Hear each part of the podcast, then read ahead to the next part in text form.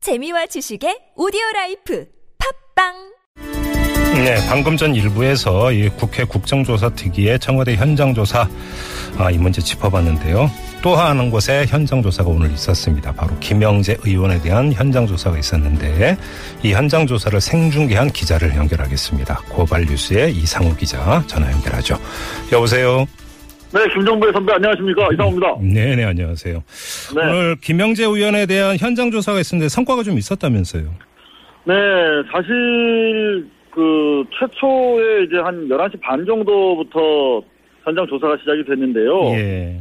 아, 당초는 사실 뭐 새로운 게 없었습니다. 음. 그런데 아, 뭐 대강 두 가지죠. 그러니까 뭐 한 150차례 가까이 아, 최순실 씨가 어, 와서 예. 매, 매번 와서 프로포폴 시술을 받았다. 음. 3년 동안 현금으로 8천만 원 이상을 썼다. 헐. 뭐 이런 정도 내용이 나왔어요. 근데 예. 지금 우리가 관심 있는 게 세월호 7시간 아니겠습니까? 예, 예, 예. 4월 16일 아침 상황과 관련해서 진술이 조금 어, 입을 맞춘 흔적이 강했는데 어, 이제 1시 반쯤에 이제 그 진료 기록에 대한 현장 조사가 시작이 됐습니다. 예, 예. 여야 의원 제셋 하나하나 8명이 이제 들어갔거든요. 예. 그런데 거기서 이제 의료 기록에 대단히 문제가 있는 정황이 포착이 돼가지고요. 음. 어, 검찰 어, 특검에서 어, 수사관들, 검사들 4명이 와가지고 예. 현재 그걸 확보해서 간 상태입니다. 그러면 의료 기록에 문제가 있는 흔적이 발견이 됐다고 말씀하셨는데 구체적으로 어떤 네네. 내용인지 파악이 됐습니까?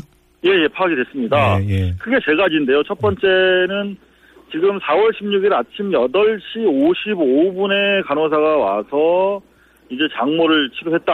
아. 그리고 나서 골프 치러 갔다라는 진술이었는데요, 여태까지는. 예, 예. 근데 그 당시 그 한 페이지, A4 용지 한 페이지짜리 그 치료 차트에 보면, 음. 김영재 의사의 사인, 김이라는 사인을 하는데, 예. 사인이 다르더라고요. 아, 그렇습니다. 그래서 예, 예. 이제 특검에서, 어, 그 장모에 대한 진료 기록, 2014년 진료 기록이 모두 다섯 차례 있었는데요. 네네.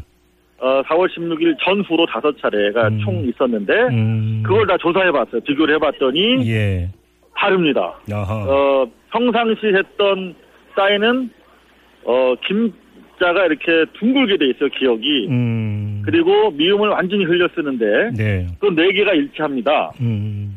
근데 4월 16일 당일에만 정자체로 기억이 아주 값진 기억. 사실 저희가 그건- 봐도 완전히 달라요. 그 문제는 필적 감정 들어가면 금방 나올 사안이고요, 사실은. 그렇죠. 그래서 필적 감동을 바로 의뢰를 했고요. 예, 예.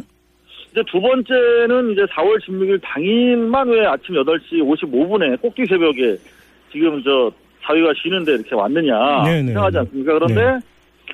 다른 날에는 대부분 2시쯤에 왔더라고요. 어. 예, 다른 날에는 2시에 왔는데 이날만 유독 이제 8시 55분에 온 것이 이상하다는 음. 음. 게 이제 두 번째고요. 네. 세 번째는 마찬가지 첫 번째 거론했던 그 이제 의료 서류 조작과 관련된 얘기인데 예. 아, 그날 이제 무릎, 어, 그 다음에 골반, 음. 고관절, 네. 이렇게 해서 시술을 했다는 거거든요. 이 예. 주장은. 음. 김영재 씨 주장은. 근데, 죄송합니다. 차트를 네네. 보니까, 예. 어, 얼굴에도 시술한 걸로 돼 있어요. 음. 어, 프로포폴도 쓰고, 음. 그리고 뒤늦게 가필한 느낌으로 음흠. 무릎, 허리라고 추가해놓은 게 또 포착이 됐어요. 이 예. 글씨도 상당히 다른데, 예. 그런 것들을 이제 가지고 4월 16일 날 장모를 치료하지 않았다라고 아. 하는 주장을 입증하기 위해서 이제 예. 네, 말씀하신 대로 지금 어, 지금 정신 세월호 상태죠. 세월호 참사 당일인 4월 16일에 장모를 그러니까 진료한 게 아니라면 그때 어디 있었는가? 포인트는 바로 여기 있는 게 되겠죠. 그렇죠. 우리가 음. 지금 뭐 피부 미용을 이야기하는 이유가 음. 당일날 이를테면 프로포폴이라든가 수면 이제 프로포폴도 이제 광범위하게 수면 유도제라고 하지 않습니까? 예, 예, 예. 돌피제라든가 예. 이런 항정신성 의약품이 매기에 되는 어떤 트리트먼트, 음흠. 피부 리프팅이든지 뭐 이런 것들이 있지 않았느냐라고 음. 어, 너무나 자연스럽게 의혹을 제기할 수밖에 없는 상황이기 때문에 네네. 어, 제 아침이 비는 거죠. 그러면 뭐 청와대 갔다가 골프 칠 수도 있는 거고 골프도 음. 네. 쳤는지 안 쳤는지 모르지만 뭐 그렇게 그러니까요. 의혹을 제기할 수가 있는 거겠죠. 예, 알겠습니다. 그나저나 뭐 이상우 기자가 특검에 자료를 제출했다고 했는데 무슨 얘기예요? 이 얘기는? 아, 그 특검 쪽에서 어, 그저께 연락이 왔어요. 예. 그래서 저희가 고발 뉴스에서 4년 전부터 사실 어, 최순실 일가 어, 은닉 부동산 한 3천억대 아, 예, 예. 부동산을 저희가 고발하고 2년 전부터 계속 뭐그 한복 게이트라든가 보석 게이트 이런 보도를 하지 않았습니까? 그래서 네네. 자료가 상당히 축적이 된 부분은 인정을 받아서 음. 어, 좀 자료를 제공해달라는 요청을 받았습니다. 그래서 예, 예. 어제 가서 음. 두시간 동안 어, 그분들한테 음. 일차로 자료를 넘겨드리고 예, 예. 어, 2시간 동안 브리핑을 해드렸어요. 아, 네. 그러셨군요. 네. 근데 뭐, 어, 저, 저희가 이렇게 취재 많이 한지 몰랐는데, 얘기하다 보니까 앞으로 더 드릴 게 많이 있다는 걸 확인하고 2차, 3차 더 만나기로 했습니다. 지금 그 말씀을 하시니까 이게 아마 제가 알고 그 연관돼 있는 걸로 알고 있는데 오늘 주- 언론중재위원회 출석했다면서요. 아, 그렇죠. 저희가 보도한 것 중에, 취재한 내용 중에 하나인데요. 예.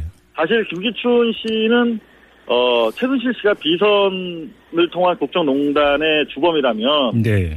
지금 뭐 김한영 민정수석 비망록에서도 나타나지만 그야말로 어, 국가 공기관을 통한 국정농단의 주범으로 저희는 보고 있기 때문에 김기춘 씨 계속 취재를 했었는데요. 예, 예. 어, 최순실 씨의 어, 신사동 그 위승빌딩이라고 하는 곳 예, 예. 6, 7층에서 반년 이상 어, 머물면서 음흠. 기밀 아지트를 운영했다. 그리고 최순실 씨와 긴밀한 어, 연관 속에서 국정초반 총사진을 짰을 것이다라고 하는 음. 보도를 했었거든요. 그러니까 최순실 소유의 그 빌딩에서 김기춘 씨가 이제 개인 사무실을 열었다 이런 이야기죠.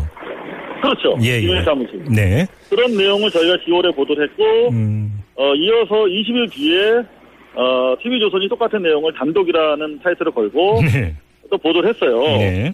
근데 유독 저희만, 어, 민영사가 들어왔고, 오늘 언론중재위가 열렸습니다. 아, 김기춘 씨가 그러니까 고소한 겁니까?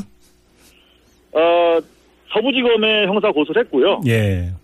그건 다음 주에 이제 소환 일정이 있고, 오늘은 언론중재위원회에 정정보도와 그 음, 음. 자료 5천만 원을 요구하는 네. 그런 중재가 열렸습니다. 어, 그렇군요. 그래서 중재는 결렬됐어요. 결렬됐고, 그럼 이제 네, 바로. 저쪽의 주장이 재밌는 게요. 예. 어, 자기들은 임대차 계약을 하지 않았다라고만 음. 주장합니다. 예. 당연하죠. 임대차 계약하지 않았습니다. 예. 이게 그 임대료만 천만 원이 넘고요. 네. 관리비만 200만 원 넘거든요. 그러니까 음. 한 달에 1,200만 원으로 따지면 거의 9천만 원 정도를 그냥 어휴. 쓱싹한 거지요. 예, 예. 근데 임대차 계약하지 않았다고 주장하셨는데 음. 그렇다면 여기에서 실제로 사무실을 운영하지 않았다는 증거는 있습니까? 했더니 음. 얘기를 못 하고 갔어요. 어, 일단 좀 그 이제 법원으로 넘어가게 될 텐데 한번 저희도 좀 주목해서 보도록 하고요. 좀 이성우, 이성우 기자 연결했으니까 그 저희 TBS에서 화요일에 이 네. 다이빙벨 이제 방영을 했고 상당히 화제가 됐었는데 네. 소감이 어떠세요? 어 너무 고맙죠. CBS 사실 저는 김호준 씨랑 김종배 선배 하시는 거 맨날 듣는데 네. 텔레비전은 사실 잘 모르잖아요. 많은 네. 분들이 열심히 음. 하고 계시지만 근데 어, 이번에 TBS TV 너무 고맙다는 분들 주변에서 많이 만날 수 있었고요. 네네.